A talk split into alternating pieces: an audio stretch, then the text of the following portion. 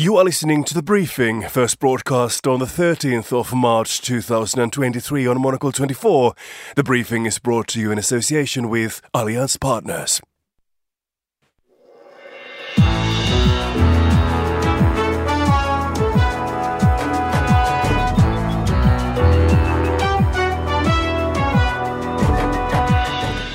Hello and welcome to the briefing, coming to you live from Studio One here at Midori House in London. I am Markus Hippi. Coming up on today's program.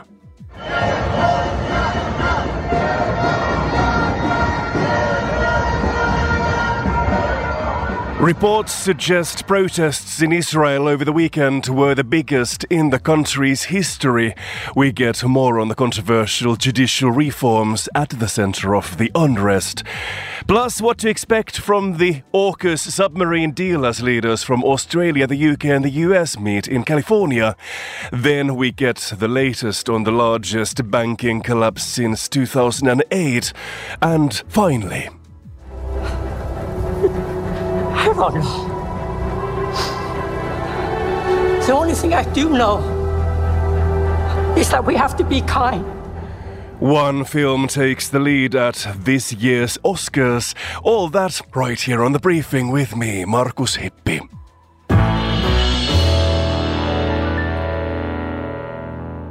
Hundreds of thousands of Israelis took to the streets over the weekend to protest against the government's controversial legal reforms. Organizers say that as many as half a million people joined the protests. This would mean that about 5% of the country's population came out to voice their opposition to Prime Minister Netanyahu's plans. Joining me for more is Alison Kaplan, Sommer journalist for Haaretz. Welcome to the program, Alison. Could you first tell us what you saw over the weekend? Hi, Marcus. Yes, so I attended uh, the protest in a city called Netanya, which generally votes to the right, uh, right wing supporters of Benjamin Netanyahu.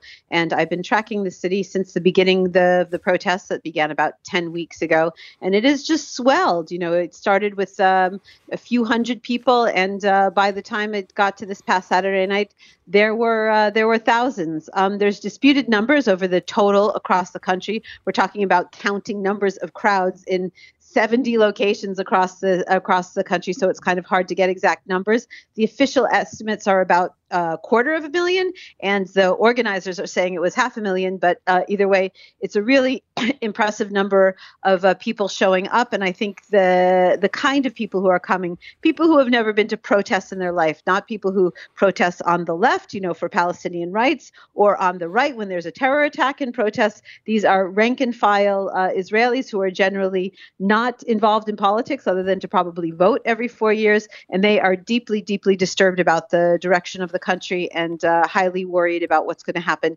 if these judicial reforms pass. Tell me more about what those protesters said to you. What are the most angering aspects of this judicial reform?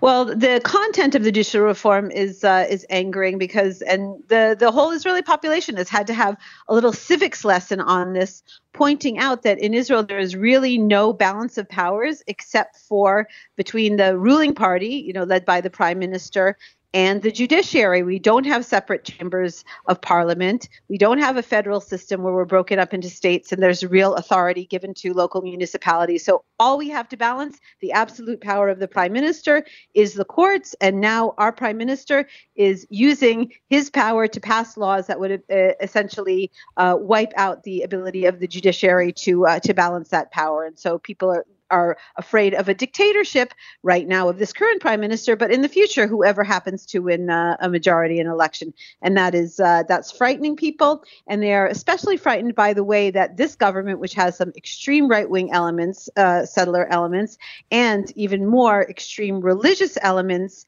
um, uh, would like these uh, partners in the coalition to pass some laws that would really deteriorate the quality of life of progressive, of secular um, uh, members members of society, of women, of LGBT, and uh, and are afraid that the courts, which have been the biggest defenders of human rights, also for Palestinians, also for asylum seekers, um, for for any minority groups, if you take away the ability of the judiciary to act as a safety net of the rights of those groups, that um, the, these uh, government um, coalition partners will take advantage of that ability and pass laws that could turn uh, Israel into a much more right wing, much more fundamentalist, uh, Orthodox Jewish state, and basically take away the way of life that they uh, they've been taking for granted, basically since the beginning of the state. Do you think these huge protests could make a difference?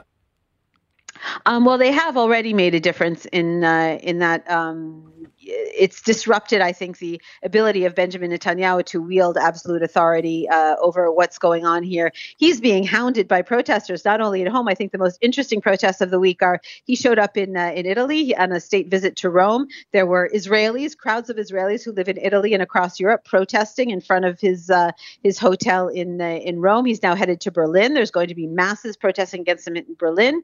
Uh, his finance minister Bezalel Smotrich is getting protested in visits to Washington D.C. D.C. and coming up to uh, to Paris, France. So it's essentially taken away the ability of this government to do anything at the moment except for try to push through uh, these uh, reforms and engage in this kind of battle.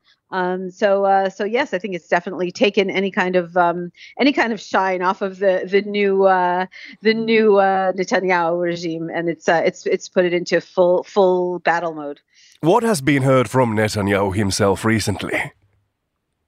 Uh, Netanyahu himself uh, continues to spin his reforms as a, a balance um, as a reasonable uh, solution to balancing what he sees as excessive power of the judiciary. He's called the uh, the protesters uh, anarchists and says that you know that they're trying to basically subvert the will of the people. That it's the people who voted in this government, and so therefore any kind of uh, major changes this government wants to take are you know have the have the imprimatur of uh, of uh, democracy. Um, what he hasn't shown is much of an interest in any kind of compromise proposal and compromise solution in this judiciary reform, only to say in his defense that because he is currently on trial for corruption, the judicial system is now you know, um, uh, prosecuting against him, the attorney general has ruled that it's a conflict of interest for him to actually engage in any kind of solution to this crisis. And uh, and now that's another battle that's being fought. Um, he's appealing to the courts to let him sit and try to uh, participate in some sort of negotiation for a compromise. So he's a bit hamstrung because as a person who's uh, undergoing trial, he technically doesn't have the authority to try to work on a solution to this crisis. And essentially, as prime minister, he's the only person who could could um, who could solve it or fix it, but he doesn't seem to be showing uh, high motivation to do so. The legislation is continuing to power its way through the Knesset. They're trying to get it through um, before this uh, Knesset session ends at the end of March. What do you think will happen next? Do you think Netanyahu can just continue as he has and try to press ahead? Uh, I mean, there's all kinds of doomsday scenarios happening uh, with no compromise on the horizon. There are a lot of compromise proposals that are actually pretty reasonable, and there is room in between uh, what the government wants to do and what some reasonable legal scholars think would be would be all right to do. And there's a lot of behind the scenes negotiating, but neither side politically really has motivation to move towards compromise. So compromise uh, is a possibility. It seems like a remote possibility, but if it doesn't happen and this judicial reform uh, overhaul goes through as planned, we could be heading for a real uh, constitutional crisis where, let's say, members of the Supreme Court will, will resign in protest or uh, try to rule despite the new laws, and the and the government will refuse to abide by what the Supreme Court um, says. So uh, in the worst case scenario, we're, we're looking for uh, we're looking at a, a, a full on clash between our uh, legal establishment and our judiciary and the and the ruling government. That was Alison Kaplan-Sommer. Thank you very much for your insights today. It's 12.09 here in London. Here is Monica Semasol with the day's other news headlines. Thanks, Marcus. Ukrainian forces say they are facing relentless Russian attacks on Bakhmut, with both sides claiming enemy casualties. The country's President Volodymyr Zelensky says more than 1,100 Russian soldiers have been killed over the past few days. New Zealand has backtracked on introducing legislation to lower the voting age to 16 in the country's general elections. Any change in electoral law requires the support of 75% of parliament members, and Prime Minister Chris Hipkins said his government does not have that level of backing. And the movie Everything Everywhere All at Once has dominated the Oscars, claiming seven awards overall, including Best Picture, and three out of the four acting categories. Michelle Yeoh claimed the Best Actress award, and we'll hear more about the winners and those who missed out later in today's show. Those are the day's headlines. Back to you, Marcus. Thanks, Emma. And now the leaders of Australia, the UK, and the US are in San Diego, California, to finally close the AUKUS submarine deal. Announced in full tomorrow, the deal is expected to cost an estimated 200 billion Australian dollars or 133 billion US dollars over three decades. To tell us more about what to expect and the background of this historic deal, I'm joined by Karen Middleton, the Saturday paper's chief political correspondent correspondent in Canberra. Good evening, Karen, and welcome to the program. Could you just first recap a little bit, talk us through this deal and what exactly we are expecting from tomorrow's announcement? Well, the basis of this, Marcus, is that Australia will be buying nuclear powered submarines. Now, that's a big change for Australia. We've always had conventionally powered submarines, and it's controversial because we had a a deal with the French government to buy some new submarines from France. And under our previous government, under Scott Morrison's prime ministership, that deal was cancelled. And there was controversy because it was cancelled without a negotiation with the French government. They were sort of effectively told after the fact that it was all over, and that, that was worth very many dollars to the French government. And the uh, arrangement in, in its place was a deal in, involving the United States and the United Kingdom to buy nuclear powered submarines. And it's not just the submarine purchase, it will go a lot further than that in relation to technology transfer. But what we are seeing now in the next 24 hours is finally the detail of this. And what's going to be involved is Australia buying, uh, firstly, some US produced Virginia class submarines and then after that, a British designed submarine with US technology on board. So, US nuclear technology and US weapon systems, conventional weapon systems. And so, this is a huge thing for Australia. It's a great big change, and it will, as you say, be costing us a lot of money. What do you think are some of the most interesting aspects of this deal we don't know yet? Well, it's a bit hard to say what we don't know, um, but one of the big questions being asked of the Australian government is a question about sovereignty because we will be taking on US technology. The boats that we will be buying are US designed in the first instance. They are created as a sort of a sealed unit. So there's a nuclear reactor inside these submarines and it exists, it lasts for the entire life of the submarine, which means we in Australia don't need to have uh, maintenance crews or it doesn't it, it, it, we you know the reactor doesn't need to be replaced at any point during the, the life of the submarine it will last for the full sort of 30 year life of the vessel but there's a question about who's going to be calling the shots as to where those vessels go and what work they do and whether or not australia really will remain in control of its own foreign and defence policy or whether it will become further subservient to the United States. Now, our Prime Minister says absolutely we will remain sovereign and not be dictated to in terms of our foreign and defence policy by another country. But that is one of the big concerns. Now it's been estimated already that that this plan would actually create about twenty thousand jobs in Australia. How significant is this figure? How big of a difference could that make? Well, that's been trumpeted, that figure, quite a lot, as you imagine, in the last 24 hours, because two parts of Australia in particular South Australia and its capital Adelaide and Western Australia and its capital Perth are very excited about the prospect of getting a lot of uh, employment associated with building submarines ultimately, initially constructed overseas but and eventually built here, uh, and also all the associated jobs engineers, technicians, nuclear scientists, the like. Um, not to mention the crew. But that is going to be a big question. Where are the people going to come from? It, it's all very well to say that this will create a lot of jobs, but it's going to require the skills that a lot of Australians don't yet have. For example, if once we buy those interim boats from the United States, the Virginia class submarines, they are enormous and they have a crew about twice the size of the Collins class submarines that Australia currently operates.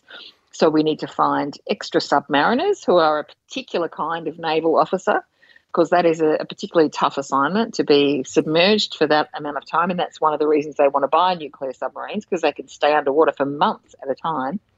Uh, so, where are we going to get those people from? And then, how do we train them up in time to crew all these boats? So, there are a lot of sort of unanswered questions still, and people are, are wondering how all that's going to work. But, but the employment figures, the headline figures, are very positive. Many questions indeed. Now, do we have an understanding of, of what this deal is going to mean for the Asia Pacific power and security balance? I think everyone is seeing it in terms of China, Marcus. You know, everybody sort of treads very carefully when it comes to the security of the region and what the prospects are for a conflict involving the, the major power in the region. But the, all of all of our nation's defence posture arrangements are being reconfigured with that in mind or with that concern. Now, one of the reasons for buying submarines like this that are much more powerful than the ones we have. Uh, and, and doing a deal that is costing so much money into the future is that it's a deterrent against a major power threat in the region. It says we're serious, we have uh, the capability to push back in the event that something is going to happen. So all of these things are occurring with the concern around um, some kind of conflict in the Indo-Pacific region, and of course, China is the major player there. But we're also seeing realignment of security in the region. We've seen the, the, the rise of the Quad, so called, which is Australia, the United States, Japan, and India.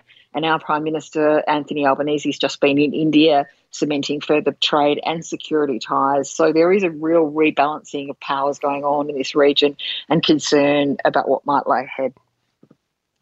Now, when when French officials found out about the AUKUS deal between Australia, the UK, and, and the US, they declared publicly that they had been betrayed by Australia. Um, what is the status of Australia French relationship at the moment? Have they improved? They have improved a little. Yes, you're right. In fact, the former the, the, the French president Emmanuel Macron accused the former Prime Minister of Australia, Scott Morrison, of lying to him. He was very passionately critical of that uh, and the way it all played out. Now we have a new government that's been in office for 10 months, a Labor government. The previous government was a Conservative government. And relations seem to have improved. It's interesting that one of the first overseas trip, trips that Anthony Albanese made was to France to kind of reconfigure that relationship with the French president, and it seems to be back on track now. So I, I think the change of government provided the opportunity for a reset with that French relationship. And interestingly, it's also provided a bit of an opportunity for a reset of Australia's relationship with China, which has been very bad over the last few years. Uh, we are seeing a thawing in some of those diplomatic relations uh, and uh, the prospects that things might uh, improve there. So, you know, perhaps that runs a bit counter to the the scary narratives about conflict, but at the moment um, things are improved on the diplomatic front in both of those cases. That's good to hear. Karen Middleton in Canberra, thank you very much for joining us today. You are with Monocle 24.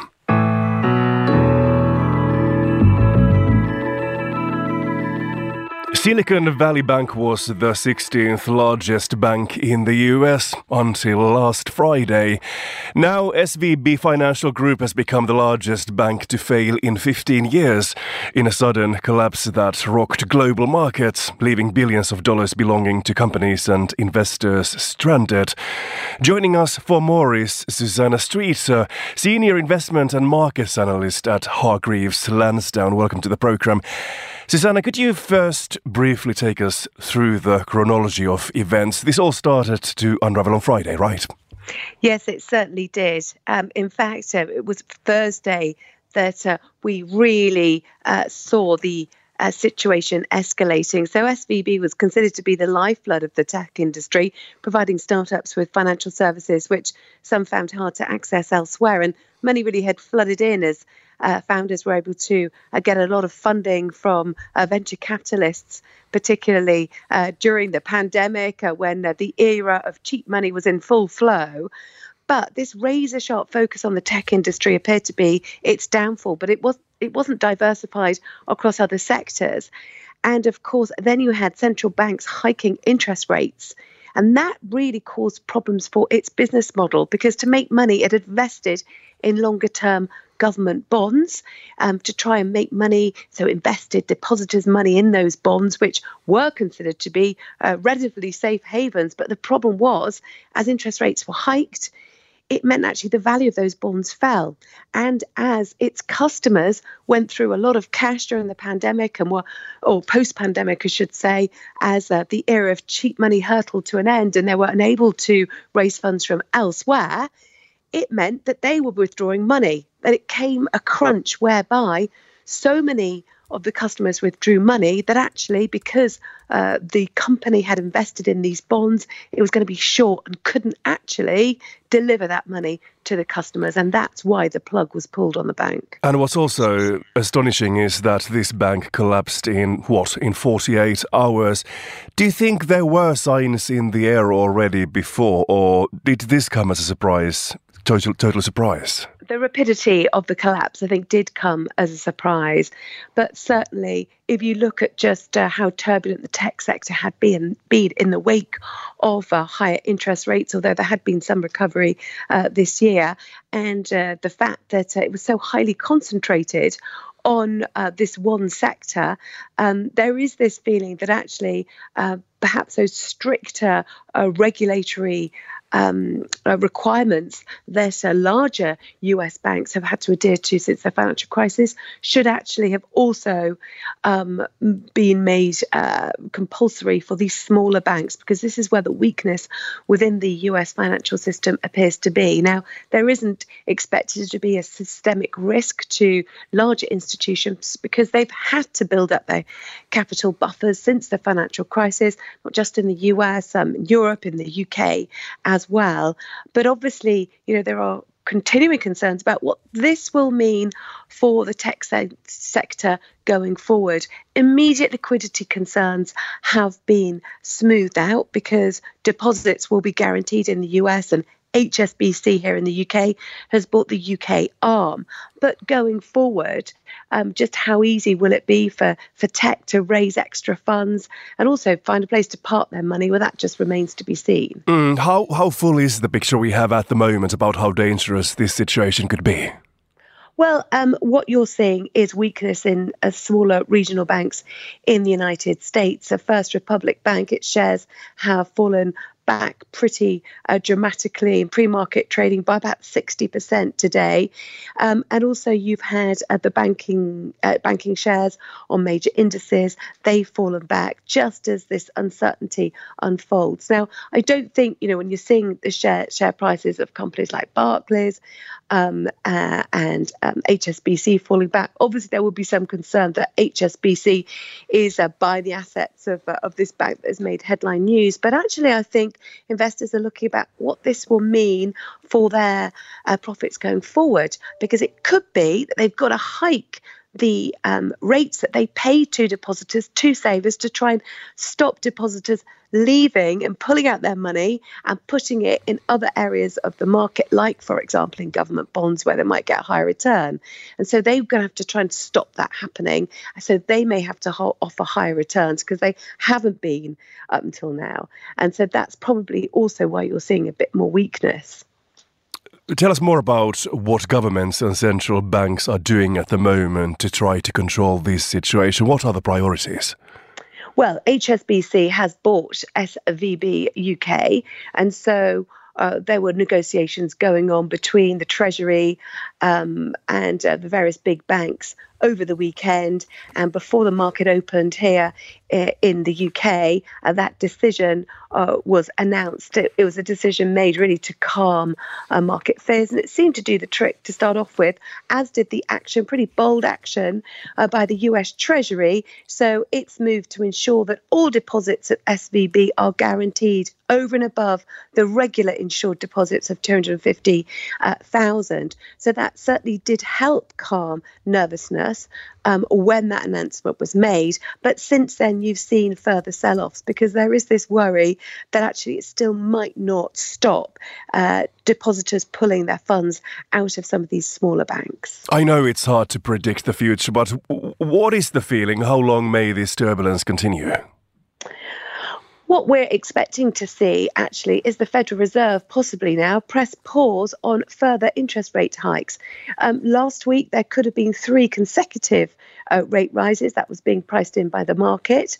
But now there is an expectation because of this turbulence that the Federal Reserve won't hike rates further to um, to try and bring inflation under control because its focus will be on financial stability. So you could well, if this turbulence continues or gets worse, you could see um, some words perhaps from the Federal Reserve chairman uh, as well.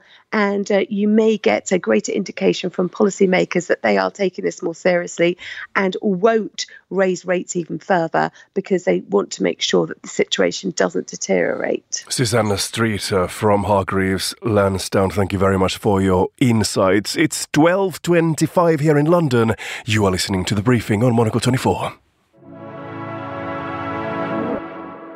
You asked, we delivered. Welcome to The Concierge, a travel show from Monocle brought to you in association with Allianz Partners.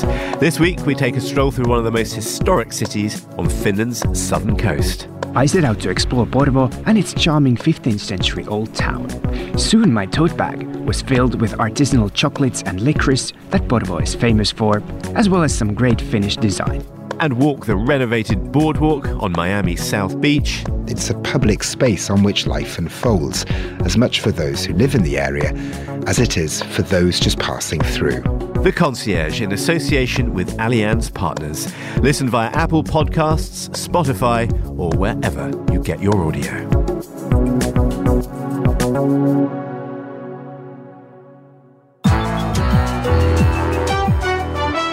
And finally, on today's program, we are joined by Monocle's senior culture correspondent Fernando Augusto Pacheco to discuss last night's Oscars.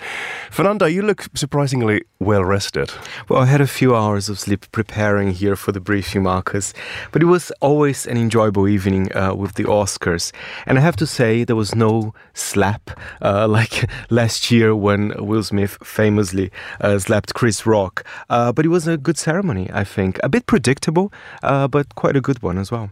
What do you think were the biggest surprises? Were there any? Well, there were not. It wasn't a night of surprises, but perhaps I could say that uh, Everything Everywhere All at Once won seven awards, including Best Picture, Director, uh, Actress, Supporting Actor, and Actress. This has been quite rare uh, in recent years, uh, where uh, there's a division sometimes. Best Picture wins, but the director is another one as well. So I think that I would say say uh, is one of the highlights as well. Mm, do you think right films, right actors, and so forth won this year? Well, I have to defend actually here Everything Everywhere All at Once because it, has been quite a special film for Hollywood because it's not quite a blockbuster, uh, you know, like Top Gun or Avatar. It's not a billion dollar blockbuster, but it's not also just a very small art house film that nobody watched. It, it, it was so successful actually at the box office. So I think the Academy managed to connect with people. Uh, it's a very heartwarming film. It's about family, uh, but there's also elements of fantasy. I mean, just look at the speeches. In fact, we do have a clip uh, of the best actress, uh, Michelle Yeoh. She gave a very beautiful, uh, heartwarming uh, speech. I believe we have a clip and we're going to play it right now. For all the little boys and girls who look like me watching tonight, this is a beacon of hope and possibilities beautiful uh, speech there by Michelle Yeoh. Not only her, but I have to say, I mean, this has been perhaps another one of the speeches of the night for Best Supporting Actor Ke Huy Quan, uh, who plays her husband actually in the film. I mean, every he made everyone cry uh, there um, at, the, at the, the event. And after there's been some funny moments and very surreal ones. The co- cocaine bear was there as a guest, and apparently he's very close to Malala. And then Jimmy Kimmel says, "Cocaine bear, get away from Malala." Uh, I mean, that's what I like about the Oscars. I like those kind of uh, slightly off the cut kind of moments too. So everything, everywhere, all at once won hugely at this year's Oscars, taking home seven of eleven nominations. What do you think that means for for for Oscars more widely? As I said, I mean, I I, I believe probably the ratings will go up. I might be wrong because we don't have the numbers yet, uh, but yeah, I think the Academy was very wise to choose a film that most people loved it uh, as well, uh, and you know you're talking about surprises, actually, reflecting here a little bit. For Best Actor, Brendan Fraser won for The Whale, which I have to say is being a divisive film in a way. Some critics loved it, some critics hated. Uh, uh, and I was actually thinking was going to go for Austin Butler with Elvis, but perhaps last minute, uh, Fraser did manage.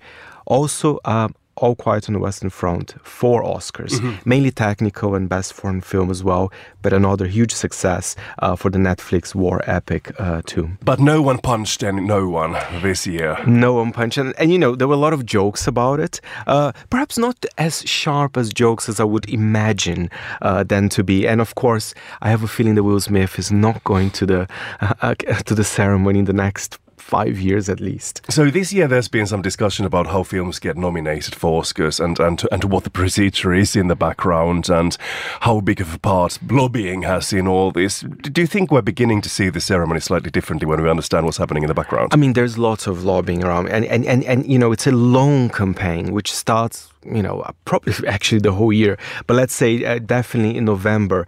Uh, but you have actors, uh, for example, Jamie Lee Curtis, who also won for Best Supporting Actress uh, for uh, Everything Everywhere All at Once. She did such a great job at lobbying the film, doing interviews, and you need to be kind of uh, social with people. You need to meet uh, everyone. You need to attend all the award shows. I think actually this does help uh, in Hollywood. I know sometimes it can be controversial, mm-hmm. Uh, like in the case for Best Actress uh, for Andrea Riseborough, who was nominated for To Leslie, uh, and some people said, you know, perhaps it was not fair her campaign and everything. But yeah, there's lots of behind the scenes, Markus. Now, finally, Fernando, I know you have this tradition of of, of of watching the Oscars together with, for example, our resident film critic Karen Krizanovich as well, who is in the studio often. What do you think is the right way when you are not there in Hollywood, for example? What is the right way of doing that? What is your routine like? I think you should make a party out of it. I mean, we did drink uh, champagne and popcorn. It was actually quite a simple menu at home, and it's lovely to watch with Karen because one thing that she always remembers, Karen is American, right? Uh, and, and I and I think she sometimes she says Fernando because sometimes when we're outside the US, we see the Oscars as one thing, but when you are in the US, so she knows actually, well, actually Americans would like this film and the Academy thinks this way. Mm-hmm. Uh, so she gave me a lot of pointers. She was a kind of expecting this sweep by everything everywhere all at once. Fernando, how much champagne last night? A good amount, Markus, a very good amount. Monocle's own Fernando Augusto Pacheco there. Thank you very much. And that's all for this edition of The Briefing.